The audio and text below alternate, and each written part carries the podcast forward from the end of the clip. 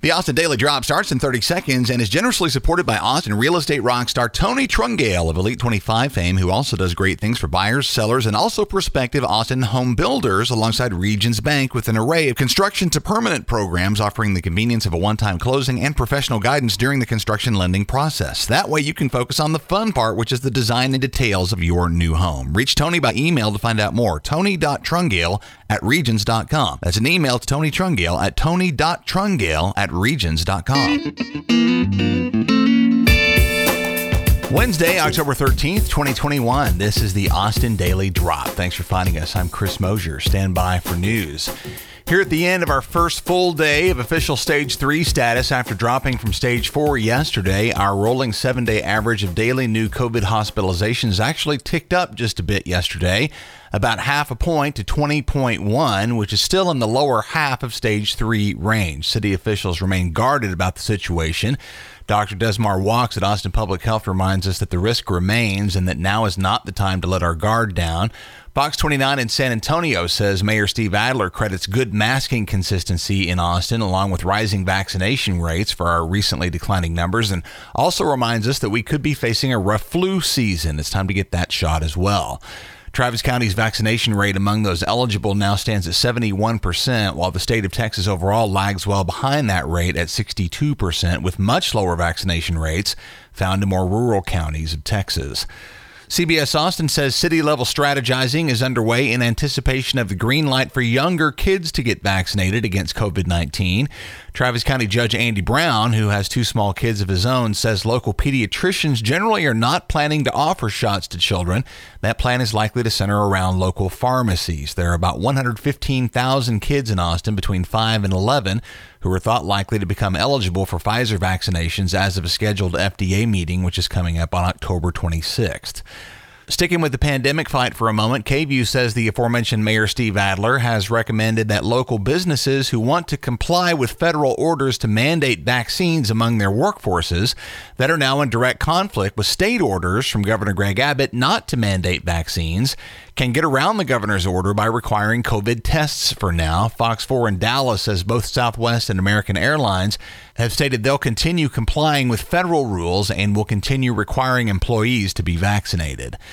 You've surely noticed street and yard signs popping up all over town, both in favor and against Prop A, the petition driven ballot item coming up this next election on November 2nd that, if passed, would establish new staffing minimums for the Austin Police Department. Supporters say it's a response to both rising crime in Austin and recent budget reallocations and staffing shortages at APD.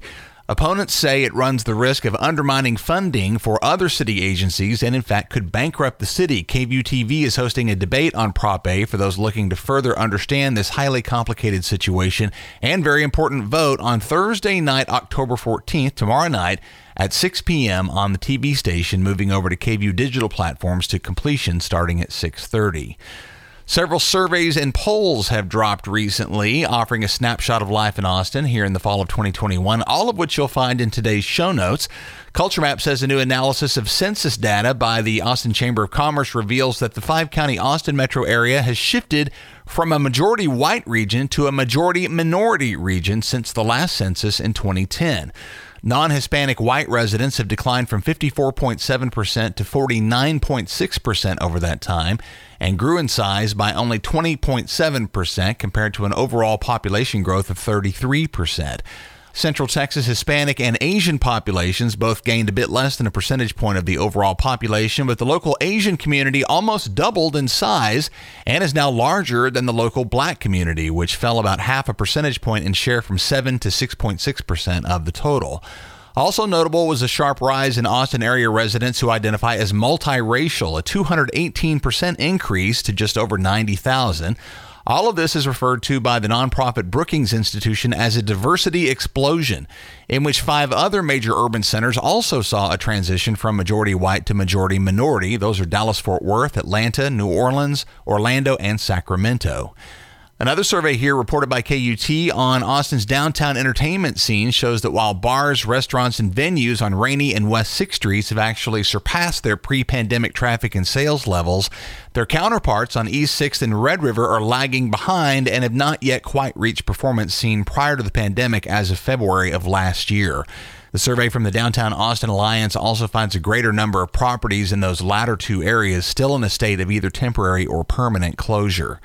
And another local city funded survey, also reported here by KUT, says that half of our local LGBTQ community reports having been verbally harassed or abused over their sexual orientation or gender identity at some point in the past, mostly by strangers, and a bit under half of those incidents happening over the last five years. About 40% of those surveyed say they're at least somewhat comfortable approaching a police officer for help, with about the same number saying they're not. Austin ranks behind only San Francisco and Portland in the percentage of our population identifying as LGBT, about 6% of local residents, according to the Williams Institute. Coming up, Captain Kirk lifts off for real this time. A couple of notable local dining items to share, a great big bouncy good time for kids of all ages, and get ready because it's gonna rain. All in 30 seconds. After a quick thanks to local real estate rock star Tony Trungale, our inaugural supporter here on the Austin Daily Drop. We appreciate you very much, Tony, for that. Tony works with Regions Bank on a variety of different options for those of you who are looking to build in Austin, Texas. Construction to permanent programs from Regions Bank include one time closes without a second set of closing costs, loan amounts up to $2 million, interest rates locked before construction begins, and no prepayment penalties. Lots of ways to navigate the tricky part of financing a new home build in Austin. Austin, Texas with Tony Trungale at Regions Bank. You want to email Tony at tony.trungale at regions.com. That's tony.trungale at regions.com couple of local dining updates here. First, an update of what I have long considered our town's best ongoing snapshot of local chow in this town. The Eater 38 list has just undergone its quarterly update. This is a list of what Eater.com considers the 38 most essential restaurants in town. One of my personal faves makes the 38 for the first time. That's Other Side Deli in the Central Medical District. Meanwhile, Austin 360 says a local eatery has made a new list from the New York Times of the 50 most exciting restaurants in the country, and that's Birdie's in East Austin, founded and run by a couple that just happened to have relocated to Austin from New York just a couple of years ago. All worth a look and a visit. CBS Austin says the world's largest bounce house is set to pay Central Texas a visit next month. This is the Big Bounce America Tour, including a 13,000 square foot inflatable bounce house, Guinness certified as the biggest in the world, plus satellite bouncy installations, including an obstacle course and a space themed piece, all happening the first weekend of November at Carson Creek Ranch, which is just north of the airport.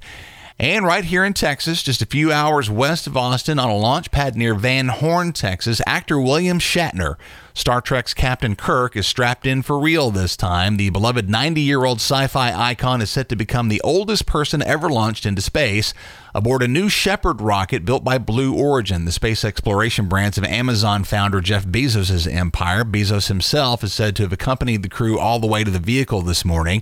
As I'm recording this, the launch countdown clock has been stopped at T minus 45 minutes as mission controllers assess winds in the area. If you catch this early today, there's a link in the show notes to watch live.